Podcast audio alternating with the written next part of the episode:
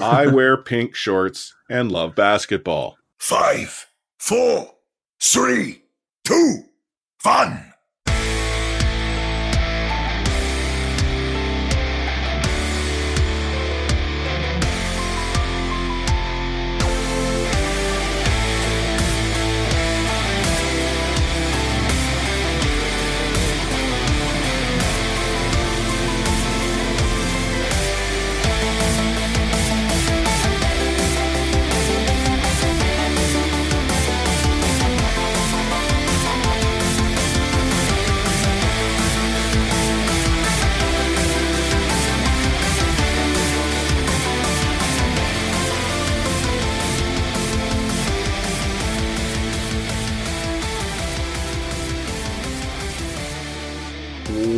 Welcome to another episode of the Ready Set Pwn podcast, your premier source for everything to do with Vancouver Titans. I am Chris at Lightforce, the voice that doesn't always put you to sleep, joined virtually by Omni at Omni Strife, and Sam has made his triumphant return at another Sam Chan. Welcome back, Sam.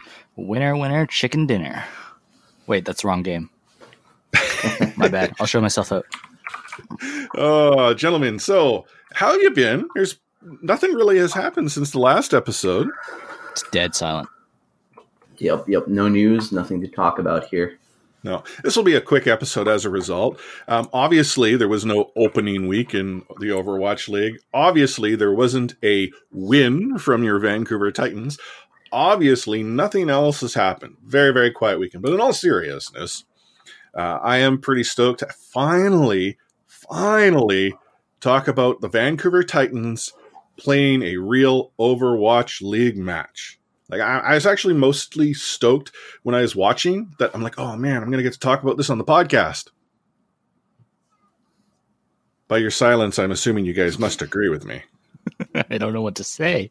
It's not good for a podcast. You've left uh, me speechless. I have that effect on people. I do.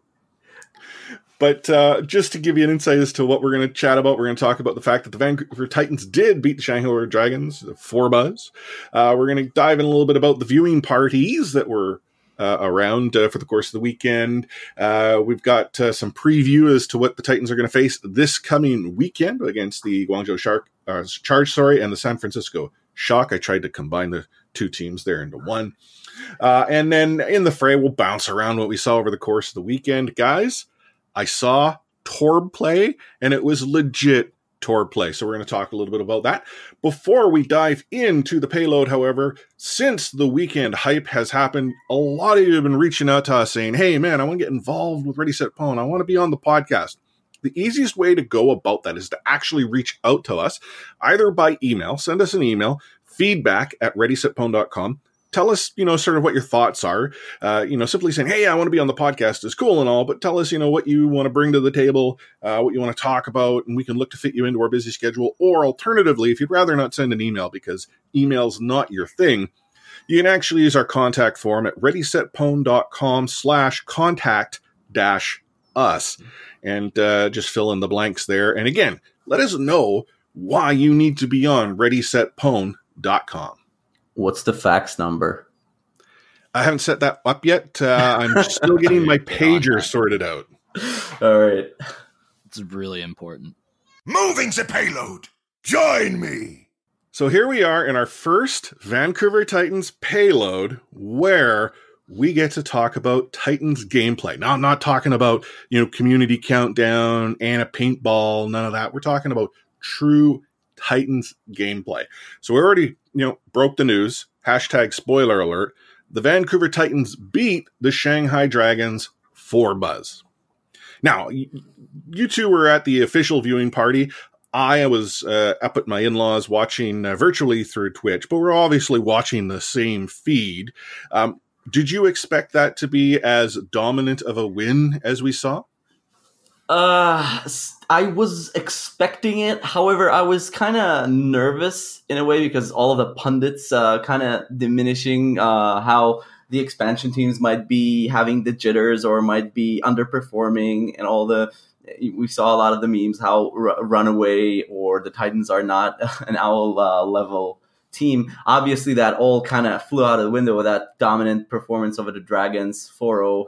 Uh, it was uh, it was it was kind of a realization that they are here and they are what we all expected or hoped them to be, and it was great. I was really thrilled. There were a few jitters there, like I said, uh, during that map in Busan. If we're going down uh, to the nitty and gritty of the game, where they uh, lost, I believe was hundred and zero. It was kind of scary, but then again, they kind of rolled that map and uh, just dominantly won the game. So the road to uh, a championship or a great uh, season always starts with the first victory. So I'm glad that's out of the way, and we're not on that uh, first victory for Shanghai, Shanghai at least. Thank obviously, so yeah, so it's a good uh, good start for sure. A lot of great things there.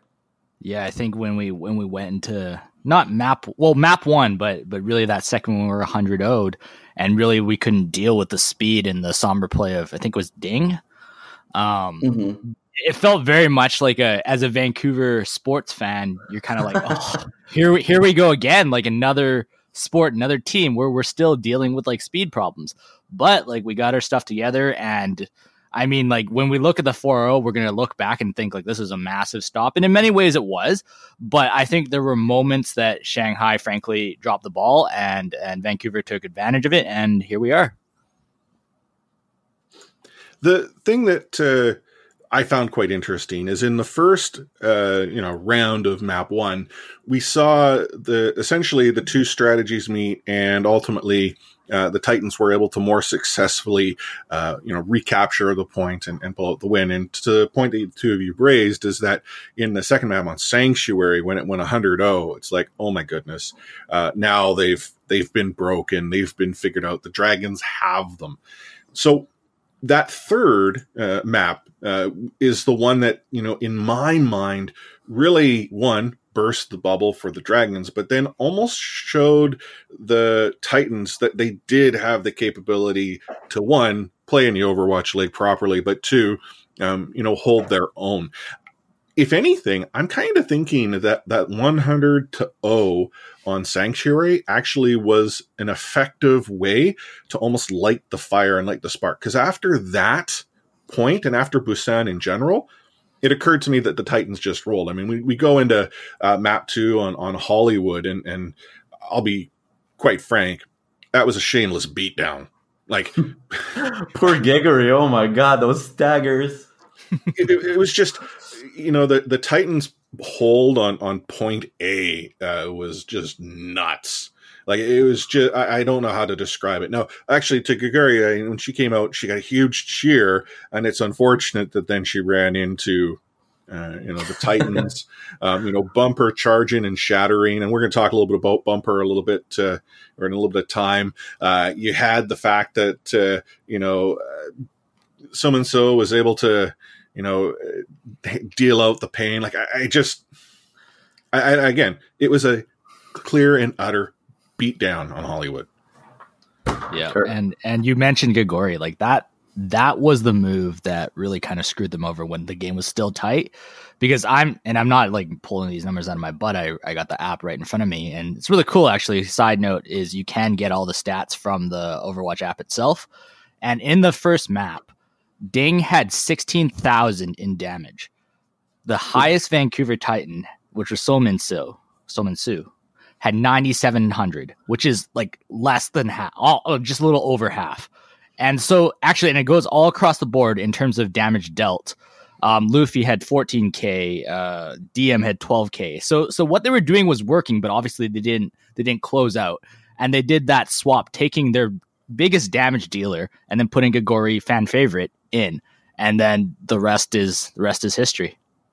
Yeah, the the Titans really seized the opportunity there, and it's like that presentation that you're really nervous to uh, do. And once you get those couple of sentences out and you feel like you're rolling, and they were out there to set the tone. They were out there to send the message to the league. We'll talk a little bit more about their uh, post uh, match antics and, and interviews and such. But yeah, they were out there. It it was kind of like an evolution of that of all those hopes of runaway winning contenders uh, a year ago, and it's they were out there and, and bumper was up there and so on and so it was like they were standing there and saying oh this is not even my final form yet. You haven't seen nothing yet. It was a shame that uh, Shanghai was uh, the, on the receiving end, but that's that's what we have. We saw a bunch of great teams, and we'll talk about the rest of the games too. But from what I gathered from just week one, you will win the game if you either have great synergy or great, super great mechanics on your team, or you're good at goats. And it was scary to see that Titans had all three checked. Well, I think that's that's key. Is that as a, a goats team, you know, the Titans were top top of the pack going in to to stage one, uh, round one. No one doubted that. We saw proof in the pudding. I think that change that we saw where Geguri was brought in was uh, the Shanghai Dragons trying to potentially deal with the Titans' effectiveness and goats. Unfortunately, it, it backfired. I mean, as you had said, Sam, they they had lost a crap ton of damage. I didn't want to use that particular word, but again, G rated and all that jazz. Oh, PG. But uh, we saw that then cascade further in map three when they went into Anubis. Uh, the Titan, this one, this map seemed odd to me. And let me describe why. The Titans, in my mind, controlled Anubis from start to finish, both on attack and on defend. Now, that's not actually what came out of it, and the Titans ended up needing to to take it in uh, in OT. But they had time bank that they had was unbelievable. Thing is, they had uh, a they essentially just pushed through in cap a seven minute time bank, and and ultimately won. But uh, what we saw next on Dorado is to the point that you raised, Omni. We saw the total package when Stitch subbed in, and we started to see some DPS play it, the Titans showed that they're going to be able to go and you know hold their own in a mixed uh, meta format, and I think that that bodes well when we start to see them get to some of the uh, you know teams from China who quite clearly showed that the goats meta wasn't the meta that they were always going to roll with. I know something other than goats. Instant pause. It's confusing it is confusing. But I, I gotta say, and this this is gonna sound homer, but I mean, we watched. I know Omni watched a couple, quite a few matches. I watched quite a few, and I know I know Light Force did too. We were we were pretty bored of goats, but um, the Titans did breathe life into goats. They made it exciting with their aggressive play, and it was it, it brought a whole new light to me. I, I was already convinced. I'm like, man, we're gonna watch this whole stage, and we're gonna. I, I've literally fallen asleep watching two matches just because I know exactly what's gonna happen. I don't know who's gonna win, but I know what's gonna happen. Mm-hmm. Um, and and the Titans just it was it was so refreshing seeing seeing that aggression. Like in the first game, they got caught a little bit, and it's not always gonna work. Um, but it was fun right? Like I, I think, and you know, part of that had to do with us being at the watch party. Sorry, Light Force. Um, but but it was it was definitely fun. Um, and and I think the uh, not Dorado Anubis map was strange. They pulled out the Torb, and that's not the Torb uh, win that we're going to talk about later, right? Mm-hmm. Um, it was it was a little bit weird, and and Dorado was definitely a victory lap for them. I think I think they'd already had the game in the bag, and they're saying like, "Screw it, let's uh, yeah, let's play around a bit." Like I think both Omni and I had that feeling where we're like, "Oh, they're just they're literally messing around." They got the Genji out, they got the they didn't have McCree at the beginning. It was Widow, right? Yeah, it was on Widow. He wasn't. They had really, the Widow out. Yeah, it wasn't doing that great, and then the switch came. Yeah, and then and then they're like, "Oh crap, we got a minute left. We should uh, try and win this thing." And then they they they kind of did, and for the first time, we kind of expected it. It was weird. Mm-hmm. Uh, they they it felt like uh, yeah they they were already up 3-0 but then uh, they kind of realized hey we need the map differential we were kind of flexing back there we were uh, approaching this in a loosey goosey sort of uh, fashion but we got to win this map I think it came a bit too close uh, to comfort they weren't expecting it to go down that much to the, down to the wire but but at the end of the day what matters is the final score so yeah they were out there re- literally sending a message to uh, the rest of the league. Uh, we are here, and um, yeah, Bumper was pretty pretty open about uh, what their approach would be in the next games too. Shout out to my man I, Stitch, I would, right? I would be scared to be honest. well, using Bumper as the segue, confidence. It's a heck of a drug, ain't it? Like his post game interview where okay, and I maybe I'm old school. I am old. I mean, that's quite clear. But in the reference of the traditional sports meta, You don't need to go and give the other team billboard material where they go and take something you've said either in print or online, put that up for everyone else to see and look. They ain't showing us no respect. I drop a Rodney Dangerfield reference here, but I'm positive our uh, demographic that are tuning in have absolutely no idea who Rodney Dangerfield happens to be. Gotta go dig in my encyclopedia. But, you know, Bumper, first and foremost, his gameplay is aggressive AF. Let me tell you, he uh, that uh, Earth Shatter that he had on on Anubis was akin to something I do when I play flank and tank on Rein. like I pull that off once every like three thousand attempts.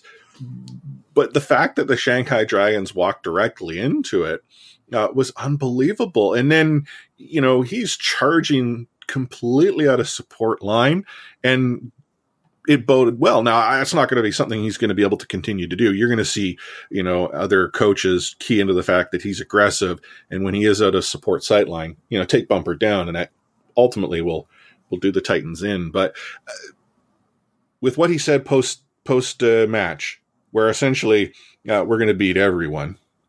I'm paraphrasing here. Do you like it? Do you wish he'd maybe tone it down a bit? Or do you think it's just sort of a shtick to go and, you know, pump up the fans? Oh man, I, am all in. I'm all for it. They have the play to back it up as well because Bumper, the personification of, of him playing goats, and that interview uh, after the game.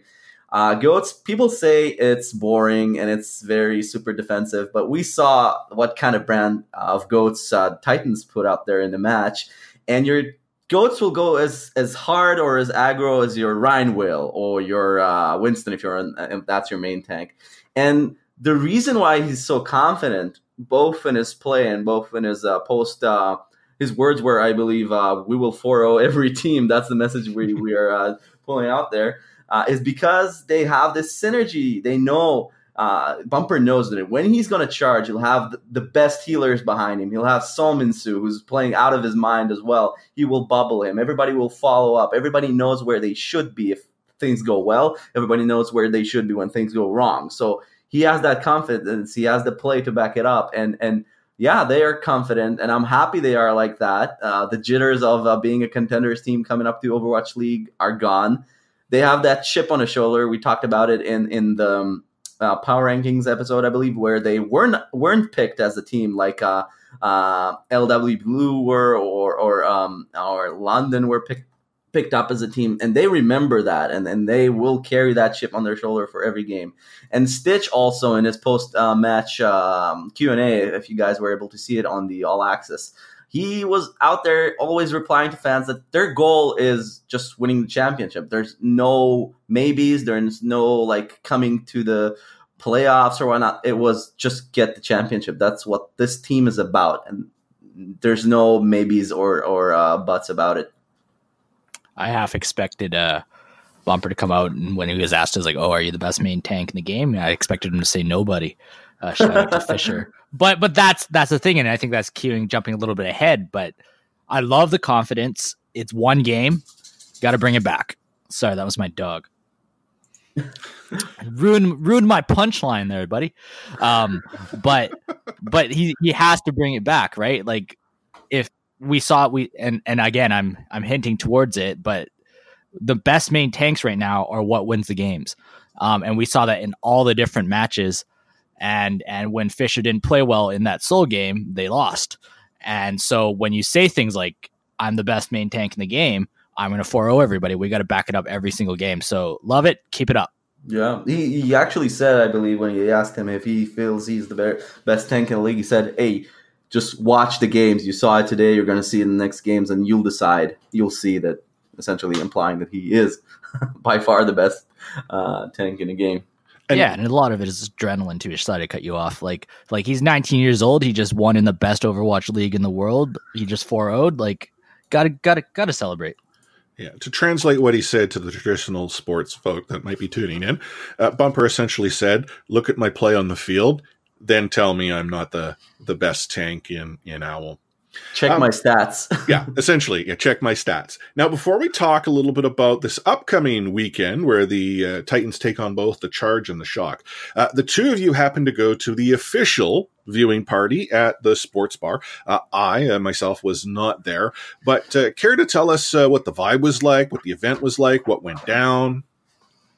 You want to take this one first, Omni?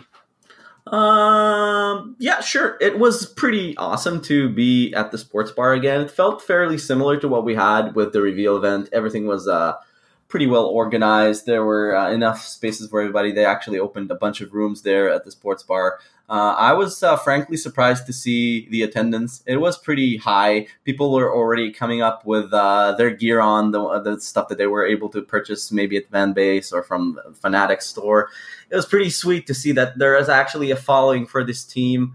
Uh, lots of people for all different uh, age groups and, and whatnot. Uh, people super friendly. It got super loud during the games. Lots of green and blue around us. There was some merch available for purchase as well. Uh, I got myself a sweet black hoodie that is not available on Fanatics. It's, it is on Vanbase. So I was happy to see that they're making their own stuff. some management was there as well, which was pleasing to see. Aquilinis were there. Uh, also, uh, an employee from Overwatch League that I'm not going to name here, uh, but he was there as well uh, following the event. So it was pretty cool to see that everybody's on board and uh, following this team. Yeah, and and uh, I think with the the VIP bag, which uh, Omni spoiled, his bag is the exact same bag. um, that that was cool, and also with I think the only added thing with the t-shirts, um, I think I got to pick up if if you guys want to see it later, um, is they did add like the this this weird patch on the bottom of the t-shirts that says like first game and it said the date.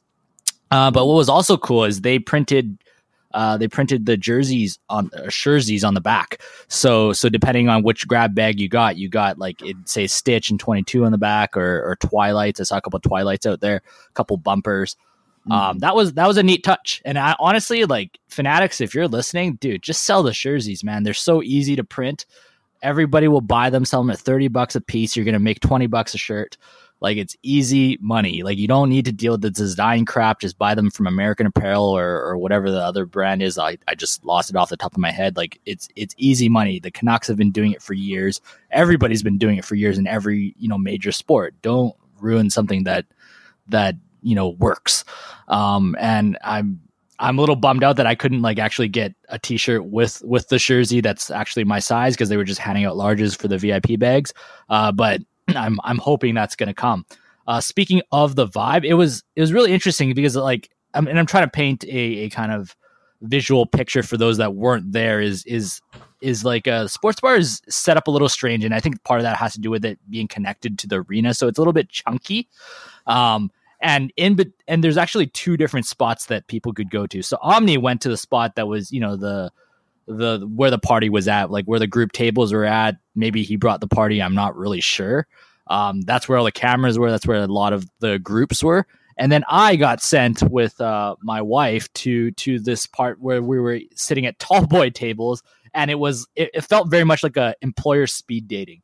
Like we're gonna spend ten minutes talking about what we do, and then see if we can strike up a partnership, and then we're gonna move along. So it was it was super strange. Like I called it the library. It wasn't like quiet, but the vibe was definitely different. Where where on the other side with Omni, you have like strangers talking to each other. It's very much a community vibe. And then on the other side, you have people like talking about what they ate for lunch and and like what they do for work. And it was it was it was kind of strange that part. But other than that, I can't complain about the event. I was also behind that part of sending you there to yeah for sure side. yeah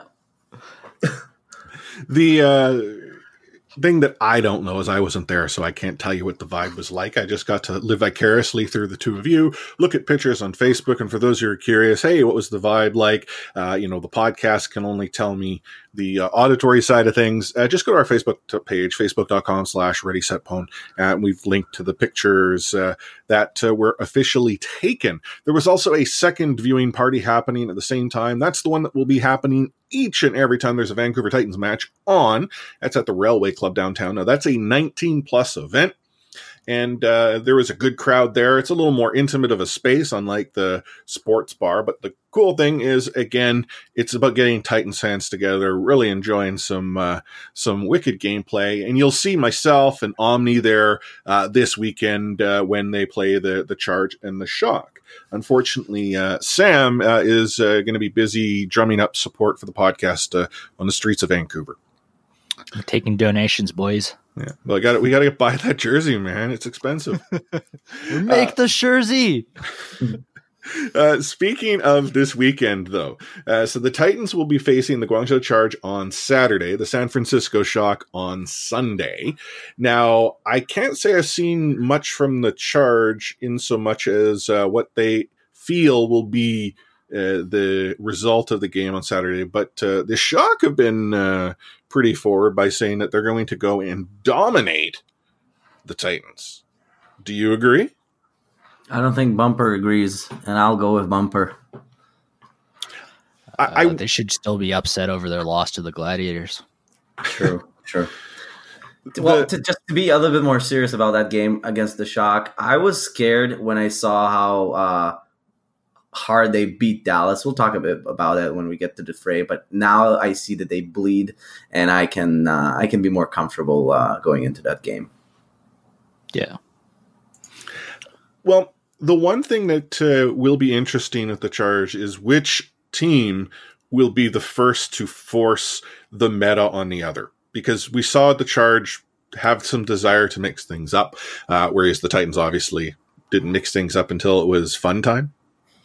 Uh, as far as the shock are concerned, I don't feel the shock should be as confident as they have been. I have no problem when you go out there to win and talk about we're gonna we're gonna put in a great effort. We're gonna take it to them. The word dominate, however, seems odd, unless that's in response to uh, our good buddy Bumper, who, if you didn't see on uh, Ready Set Pwn Instagram, he was hunting for us. He wandered out, saw our logo, and was like, "Oh man, I got to tune in." Gotta love him for that, right? hey, Bumper's our boy. Let me tell you, I, he was like one of our first subscribers. I'm positive.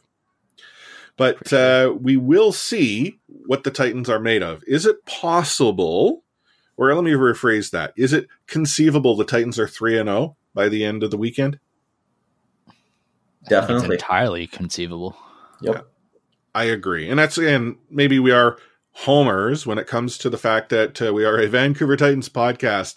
Uh, but conceivably, we could see the Vancouver Titans 3 0 coming out of st- uh, week two and positioning themselves very well as we go into the uh, middle port of the hey, stage. We, yeah, we will. We were pretty conservative with our power rankings, but but now now we'll go the all the way to the other undefeated side. in Overwatch yeah. League history, man. Like how many teams are that? I, I, think there's only like one other team, the Hangzhou Spark, right? That's it. Remember that game against uh, Team South Korea?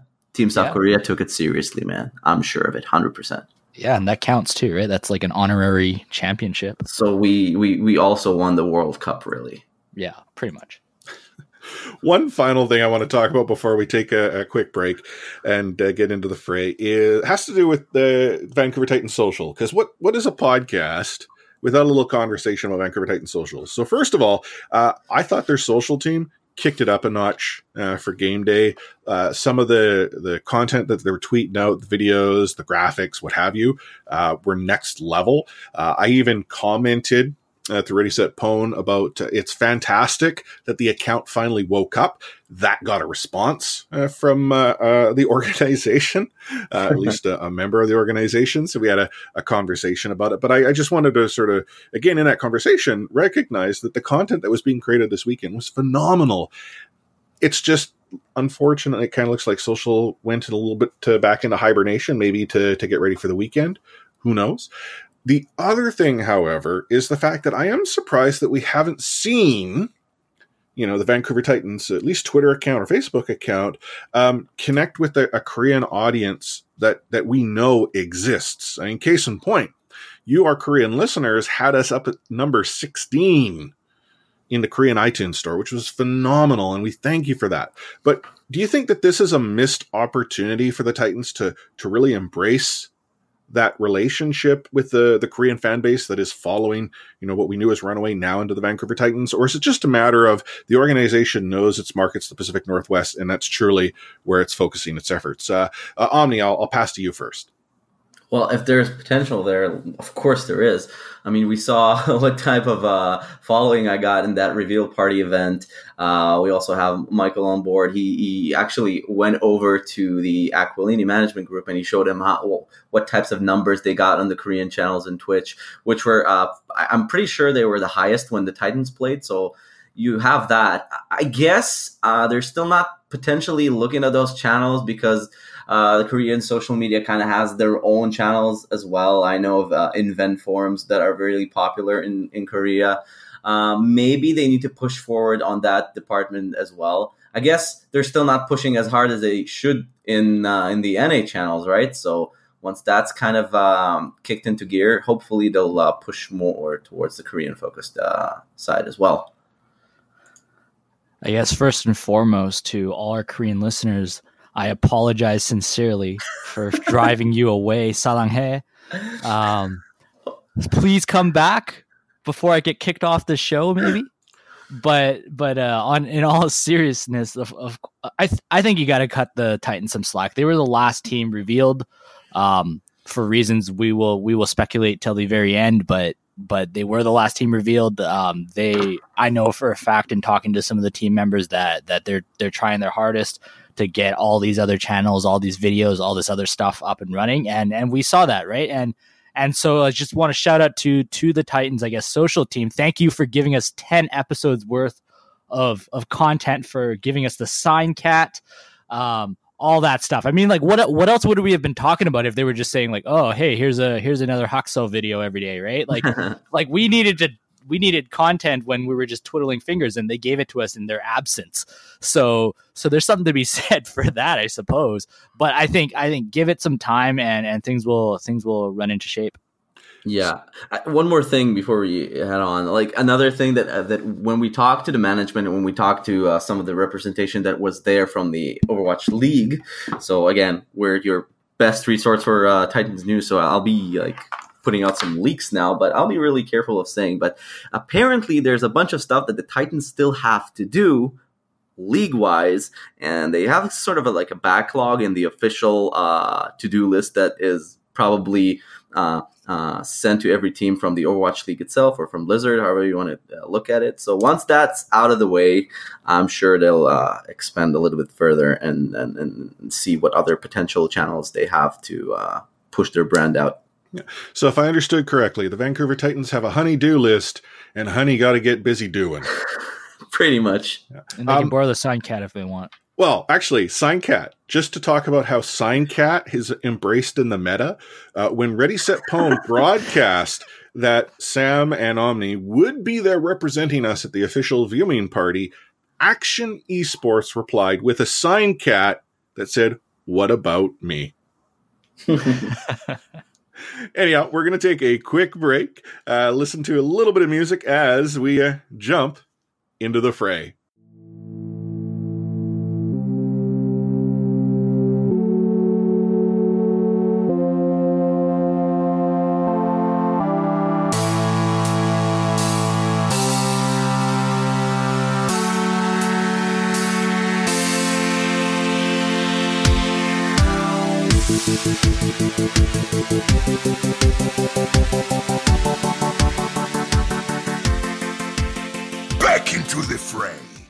Big surprise.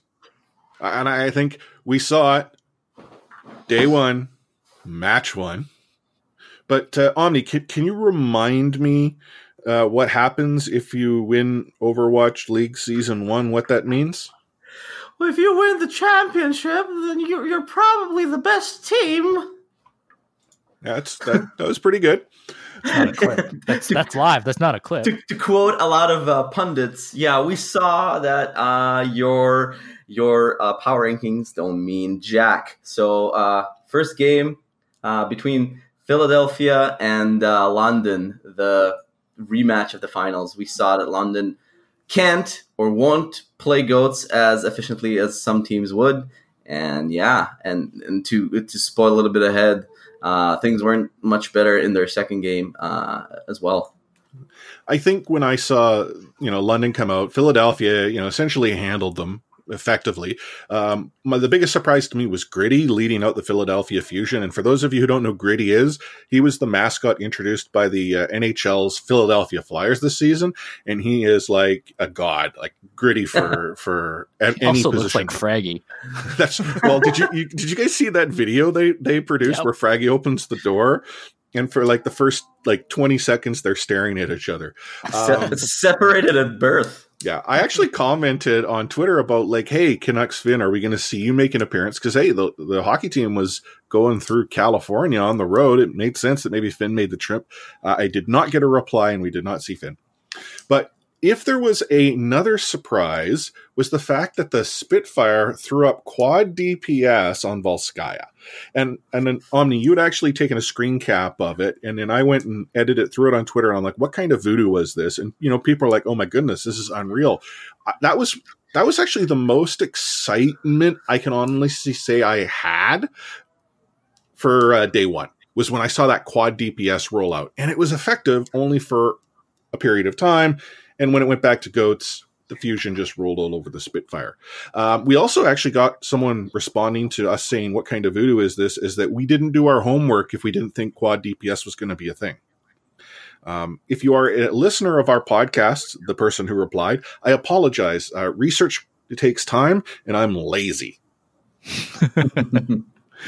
but just to sort of recap, uh, you know, for me, um, I I really enjoyed the t- Toronto Defiant doing the reverse sweep, coming back from a 2-0 deficit, winning 3-2. Oh, speaking of which, that re- uh, that uh, watch party they had in Toronto at Real Sports was like off the hook. I don't know if you've seen video of it or pictures, but like Goals. like Mhm. we need something like that here in Vancouver. I mean, I, I don't know if maybe our, our city can support uh, a bar such as that, but like the, the essentially projection TV, whatever the screen is, is like the size of a small house here in, in Vancouver. Mhm. Uh, Um, we oh, on that topic, we will have to just wait another year. Just one more leak that we uh, that I was able to kind of confirm from the team. They're looking at some venues and uh, for for the home games. I mean, for 2020, and probably they they're currently leaning towards uh, somewhere in the arena itself.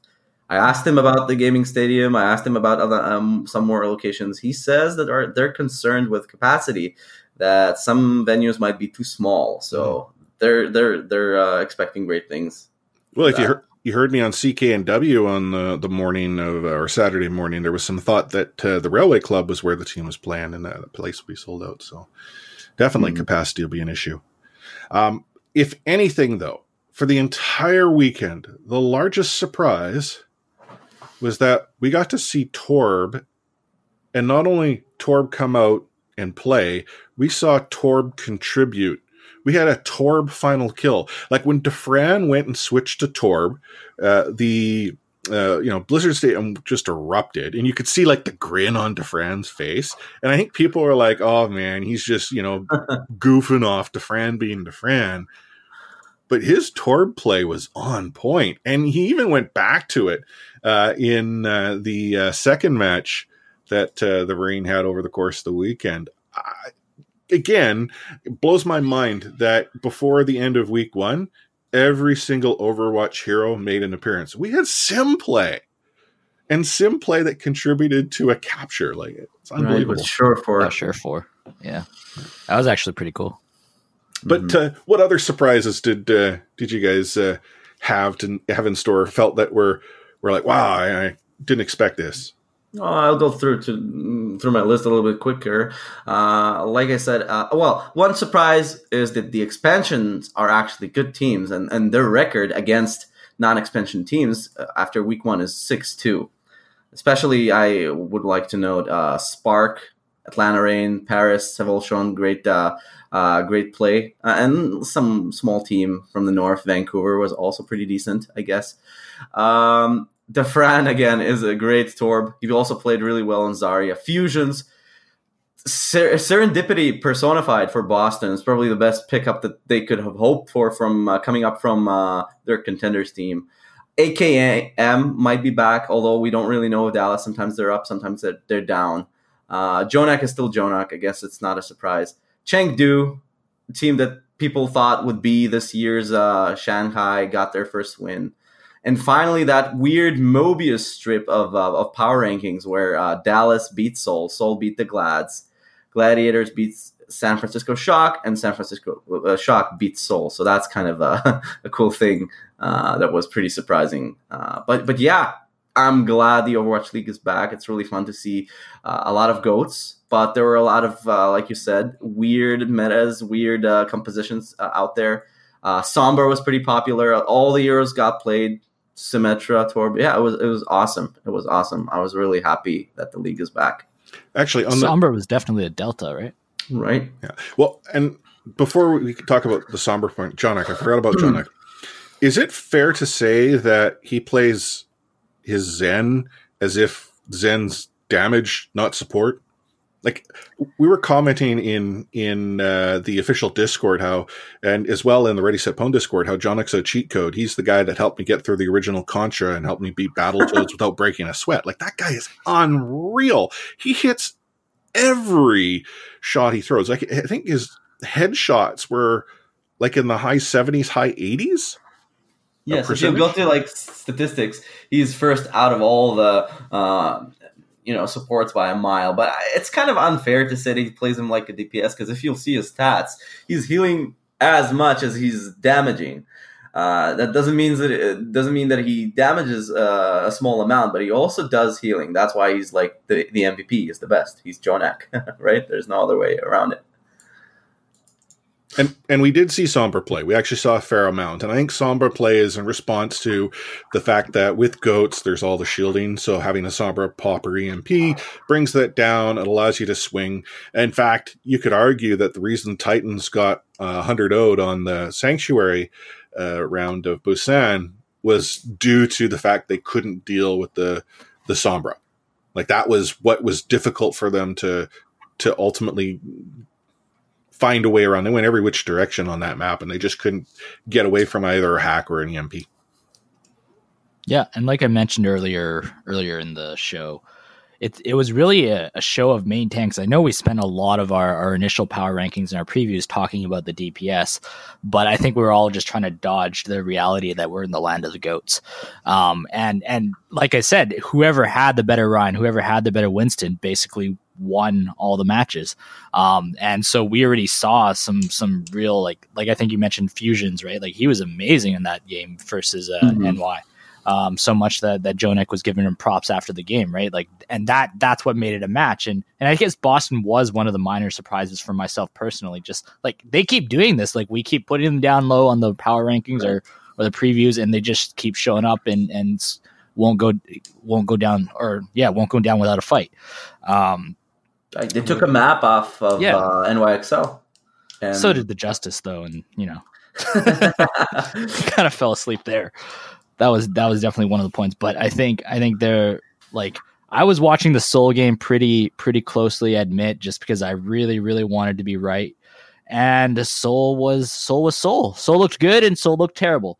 Um, I think I think Dallas fans feel the same way. Dallas looked good, and Dallas was terrible and that's that's the thing with these two teams is they're they continue to just be super frustrating. But I don't think anybody was more frustrated than Outlaw fans. Um, like, man, you guys got some issues. and it's not that the talent isn't there because, like, when the talent's not there, it's fine. It's like, okay, we're gonna learn from this. We're not a very good team right now, but they they showed that they should be winning these games and they just can't close out, and that's just super super annoying. Yeah, I, I, don't see why the coaching staff is so adamant about putting out that same uh, starting lineup. They should give uh, Bani a little bit of a chance there. I, I, saw like a lot of bad plays out of Rawkus. Uh, Jake was actually pr- playing pretty well. A lot of their better maps were when Jake was in. Um, and I know this guy's a meme, and Twitch chat is going nuts whenever they see him. But I, I feel like uh, they need some leadership uh, there. They kind of need the it's very similar to what Dallas had in Seagull. They need somebody to calm them down because they have a lot of nerves, and once things don't go their way, they kind of collapse. Uh, yeah. Jake's super weird. I, I, actually like Jake a lot. I think he's a good spokesperson for the game, but I don't know why he has so many haters.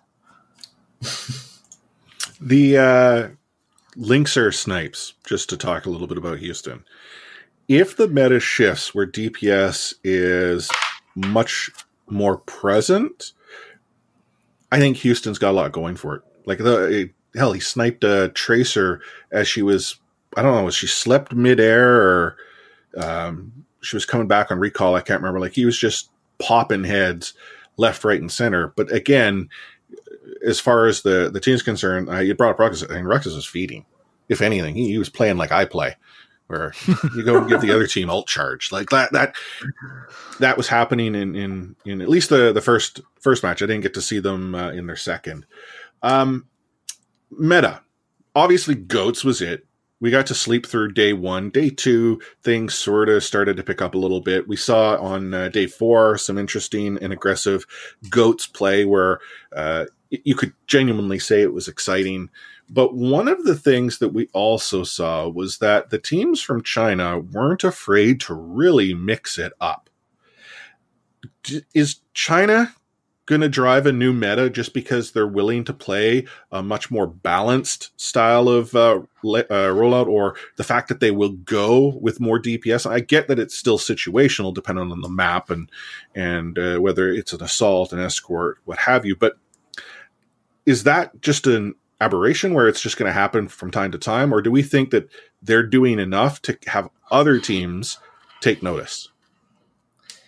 I hope it's an evolution. It's a step in the right direction because the problem with goats is that it's the de facto best um, meta right now, and there is some variance in, in some of the games, some of the maps. But when the Chinese teams go for that weird DPS setup, is it's it's nice when you have both teams kind of agree to that silently and they don't switch off to you know brig and going the regular three and three. But once you face a good goats team, I don't see how you can win the game. You cannot. But when you have like Chengdu playing, uh, was it Guangzhou Charge, and both teams are kind of like, okay, we're, we're not going to play goats. Is that cool? So the other team kind of inadvertently says it's cool, and they also roll out that weird comp. So we'll have an entertaining game. But if they go up against Boston, or if they go against uh, Paris, or, or even like the Titans, like we saw, that that that thing's not that's not to fly. Yeah, and I, I do see a lot, not just Chinese teams, but a lot of the Asian teams, I guess Vancouver included. Like they do want to try things. Um, I, I, feel like there's some innate sense where they're fans just like us. Like they don't want to keep playing goats versus goats. Yeah, they, they want to have fun, right? It's not fun, right? Yeah, and like obviously they want to win. So at the end of the day, they're going to go back to goats. But but we do see them trying things like like you mentioned the four DPS, the the Hammond play. Um, and and one thing you mentioned, Lightforce, uh, about about uh, sniping. I know we've been making fun of them most of this time, but like Shanghai Dragons have got a player in Diem, man. Oh, like yeah. that guy can shoot. Um, and when when when you know the meta changes and shifts, it like the Dragons are going to be just fine. Um, I know I know we we're we're making fun of them this whole basically this whole episode, but like they they're going to be fine. Like Gamsu's fine um, and they have some serious sniping power in Diem. So so props to them for for putting in a match. And like I said, it was it was a lot closer than the 4-0. Like like it was the Vancouver Vancouver Shanghai game was a lot closer than the the NYXL versus Justice game, which was three one. Um, that that game was a sleeper. Yeah, the, the meta is going to shift eventually, and a lot of the familiar faces from season one will uh, come back, like Sabi Uh, we, we're going to see Pine, but up, up until that point, uh, it, goats is the best meta, and that's what teams will do. There will be a, a shift in the power rankings or, or the standings, maybe that's the proper uh, term here, where uh, teams like London will probably rise and teams like Boston will probably fall, and only the teams that can play that are more meta flexible or, or more adaptable will survive and still be winning. There you go, doubting Boston again. the the thing that I want to explain about goats, and again, this is for the traditional sports fan who's tuning in, who might be new to Overwatch League or Sports. Um, I would equate goats as a meta to the uh, trap style of hockey we saw the New Jersey Devils uh, in the uh, early part of the uh, the Millennium rollout, where it was effective hockey, but it was systems based. Essentially, everything was about a, a player's position, not so much their skill, and it really sucked the excitement out of the sport. It's college basketball versus the NBA. Yeah, it's it's just so difficult to to go and watch because it's just again boring for lack of a better description. Um, quickly though, looking at week two, any predictions?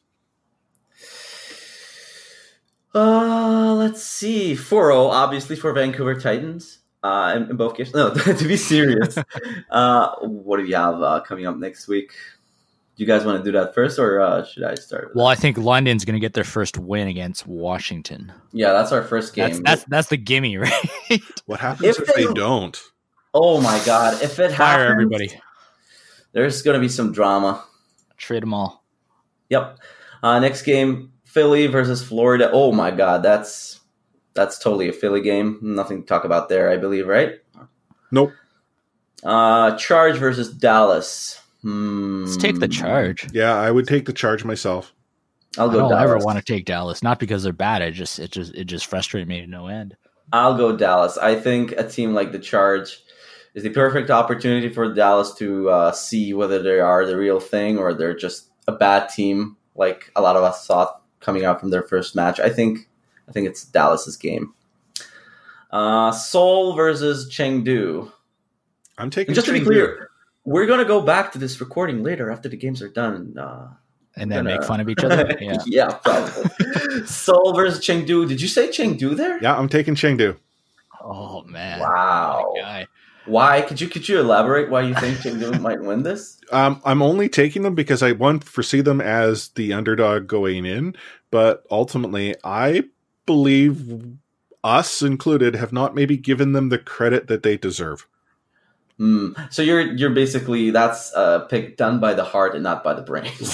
Haven't you figured this out yet? There's absolutely no science behind any of my picks. And I'm the complete opposite because I'm on record saying Seoul is going to be second in the league, right? So there's no way I can take Chengdu. Although I will say, please get Munchkin out of there, man. Uh, like, like let's just just swap him off, man. He wasn't good last year. He's not good this year. He's it's not it's not that he's like a game changer, but but he's having no positive effect. Meanwhile, you have Zunba just hanging out playing playing tic tac toe with the other boys in the back yeah. just like just there's there's no reason for it like and and Seoul was one of those teams that refused to sub um there were there were a few teams like this but Seoul was definitely one of them where they just stuck with the the same thing over and over and over again um and I and I think I think Flood has taken a little bit step back in terms of his role this year, um, kind of letting Fissure take the charge, and part of that is due to the goats. But but he got outplayed by AKM big time on the Zarya, Right. um, and that was a huge part of why why they lost. Yeah. I, I see Seoul taking the match. I also predict that we're not going to be seeing a lot of goats in this game. So if you want to like to see watch a, an exciting match, that'll be a one to look out for. I think. Right. Then we go to Friday, Atlanta versus Toronto, two expansion teams that were doing pretty well so far. What do you guys think? So I I, I want to take Toronto, but I think Atlanta wins it. I think this will be an exciting game to watch. Do we have Ilios here? Oh no, Ilios, but but there is uh, Numbani. We might see Torb there. We can see Torb on any map. Torb OP, please nerf. Uh, wow, it's, it's going to be a close match. Honestly, I think Atlanta will take it 3 2. I am super impressed with Atlanta. Their game against um, Philly was pretty impressed. You could see the Philly players, when once the game was done, they were happy that this was over. They were pushed to their limits. I'm taking Atlanta here. Sam's still thinking. I don't, oh, I don't. Oh, I didn't know we were doing this every game. I think Atlanta takes it by far. Uh, I wasn't entirely impressed with uh, Toronto. Um, the only thing more unimpressive than them was Houston, which they beat. So I mean, like props to them for beating them, but I don't think it was like they had some mistakes that maybe maybe they'll clean up over over time. But but I think Atlanta is is by far the superior team, at least on paper right now. The uh, looking at uh, the matches on the weekend, um, Excelsior Valiant. I'm going to take. Uh, I'm going to take Excelsior there. Uh, Yeah. Boston, Shanghai. I, Do you dare doubt Boston again? I this is there's I I think prior prior to what we saw in week one, I would have said that was going to be Shanghai's first win. And I, I still want to say, like, I, I- I don't know. Man, if they didn't have fusions, maybe. Yeah, and that that's that was the differentiator for me. Like seeing Boston, um, you know, saying Gamsu, and then like, oh my goodness, what's going on? But then Note was really good too. you know, Yeah. Ga- Gamsu could be like pissed. off. I don't know. Um, That that one I think is the most interesting match if, if we're gonna flip flop. I think I think like there was the games last time that were tight, like the the Houston and uh, Toronto game, like we were talking about, that were Mhm. three two. But I, I was just kind of looking at my watch, saying when is this gonna be over? I think this one is actually gonna be interesting, where where it's gonna be a close game where you want to tune in. So if you want to like, I know everybody's not gonna watch what what are the twenty different matches. Like that could be one non Vancouver game I'd recommend watching because I think Diem's a lot of fun. I think Fusion's a lot of fun. Um, and and you know if if you have no skin in the game, that's just this is a fun game to watch. I'm taking Boston here. Uh, screw it. Let's go Shanghai there we go. one more time. Brave soul. Two one, two one. um, here, I'm just going to look at the rest of the the weekend here. Uh, well, we know the Titans are going to beat the Charge and the Shock. That's given. Um, Can we talk Gladiators versus per- Paris? I think it's going to be a close game. I, I'm going to give it to be a fun game. Paris.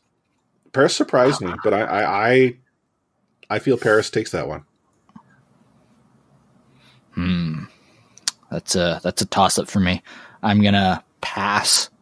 Give you can do that. we we keeping we keeping uh we keeping score here probably right. Well, no, it's just we're randomly I'm just jumping playing at, around. at the schedule. But but uh let's let's go Paris. yeah, and I. Um, oh, sorry. Go ahead, Donnie. I'll go Paris too. Yeah, Paris, Paris, Oof. Paris. Um, looking at the you know rest of the weekend, the only other thing that I think uh, uh, is needing to be determined, they've only given ninety minutes between matches. Uh, over under, are they ever going to get to ninety minutes, or is it going to always be the good monies on the over? Because if you think about the gameplay that we saw for week one, it was like on average two hours plus every match. Like I remember, I think it was what Friday night it's like 11 o'clock pacific the casters are tired you can hear it in their voices Uh, like i'm like i don't know why i'm still watching this man Yeah. like what's going on Not going to happen. Uh, even when Atlanta rolled uh, Florida Mayhem and it went overtime because you have two CP that went on forever in Volskaya, I believe. So I can't see it going uh, ever, ever below that time.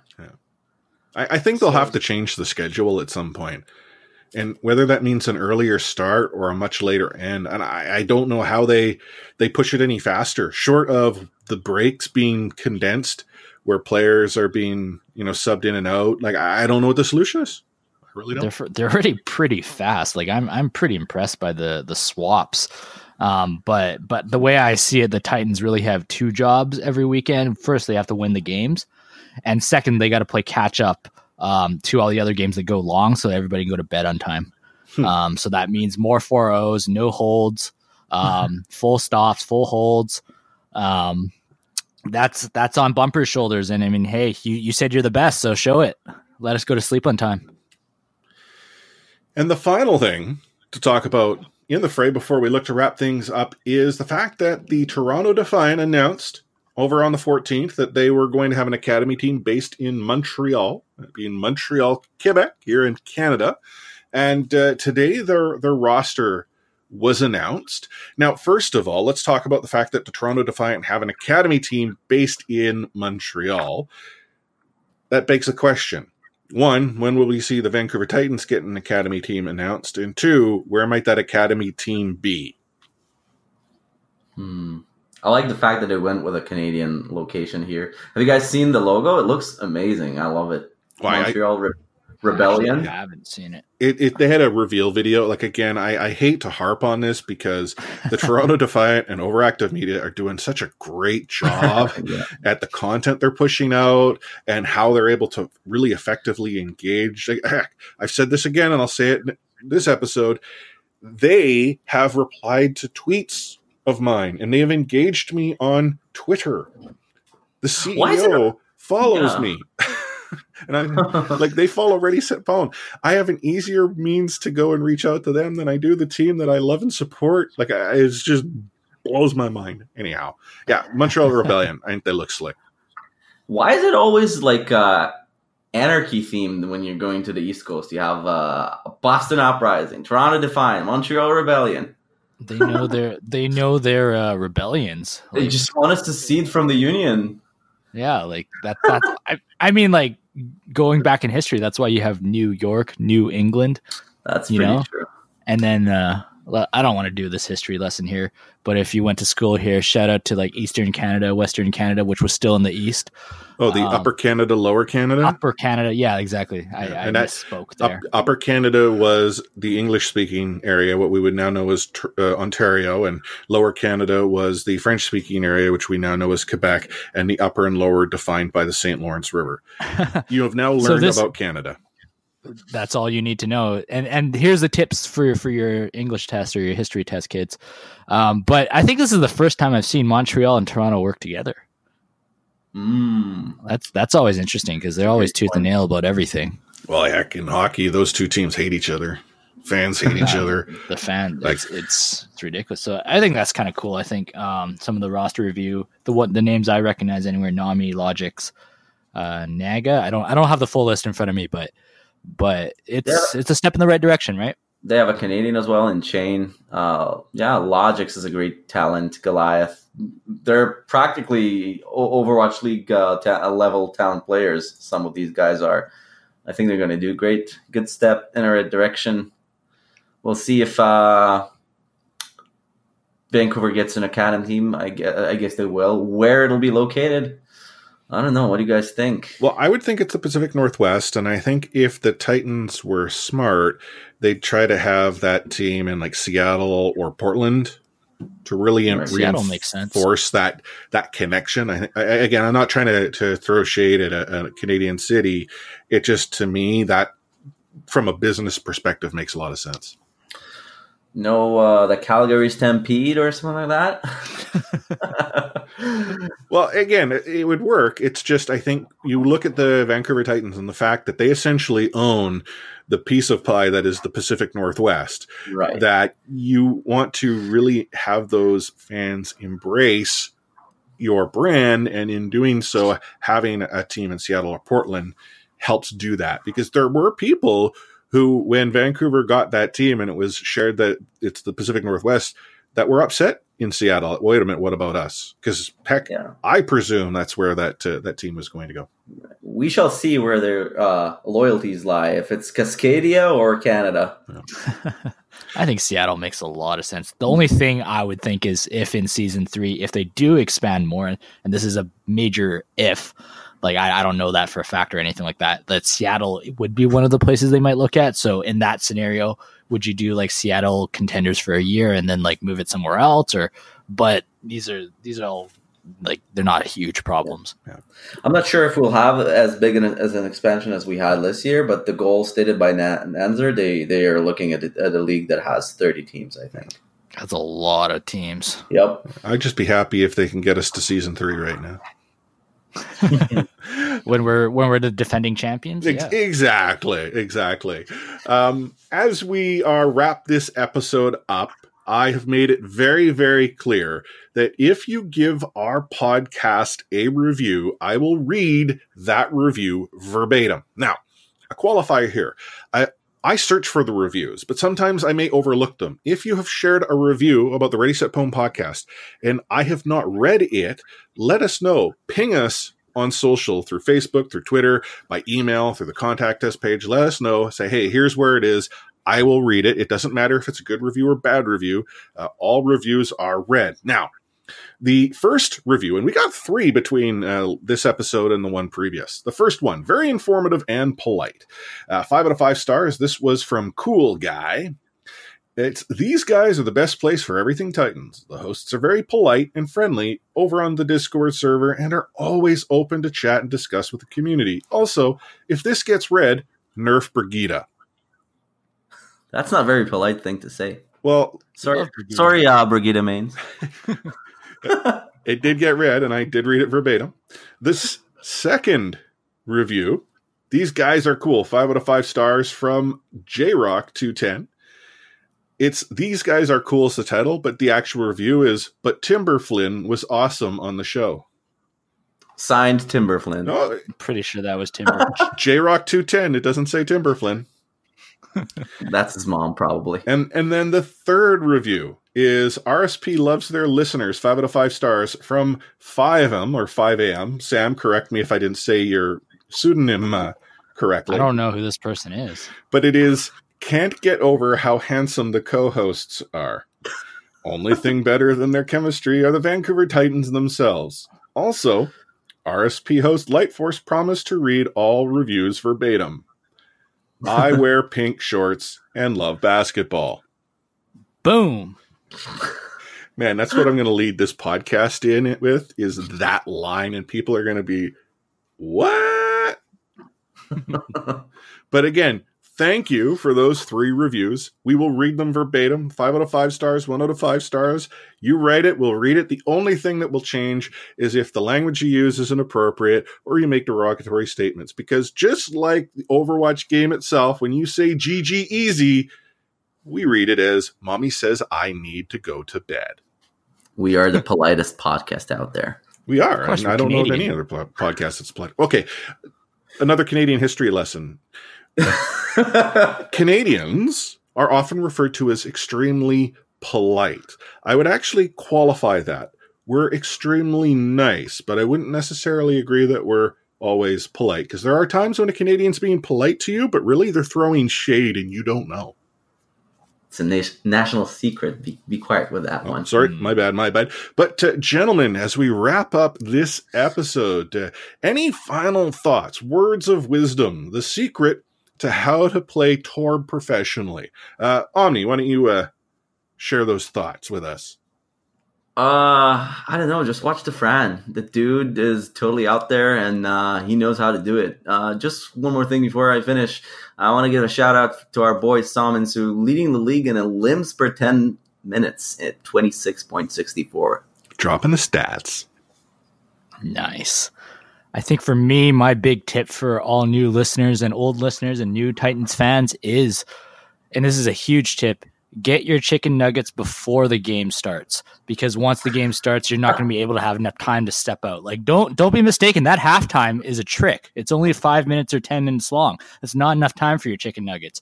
So you got to get your chicken nuggets early, enjoy it, and then and then, you know, get some fries with that too. You know what? Had you not told me that that uh, situation with chicken nuggets there, I would have missed gameplay because I'd have stepped out. I would have thought I had time. It's important. We're here we're here to educate. Wait, wait, wait. Could, could you please repeat that? I'm trying to write it down. TLDR, get chicken nuggets before the game starts, otherwise you'll miss the gameplay because halftime not long enough. Oh man. Uh, as for myself, again, thank you for tuning in. You've made it a long way with us. This was episode 12. We've got a dozen in the can. We are everywhere. You're going to find us through social. You're going to find us on Discord, the Ready Set Pwn Discord, the official Discord. We are on Twitter, Facebook, at ReadySetPwn.com. Heck, you can even follow us in mainstream media. Uh, I was over the course of the week in on CKNW.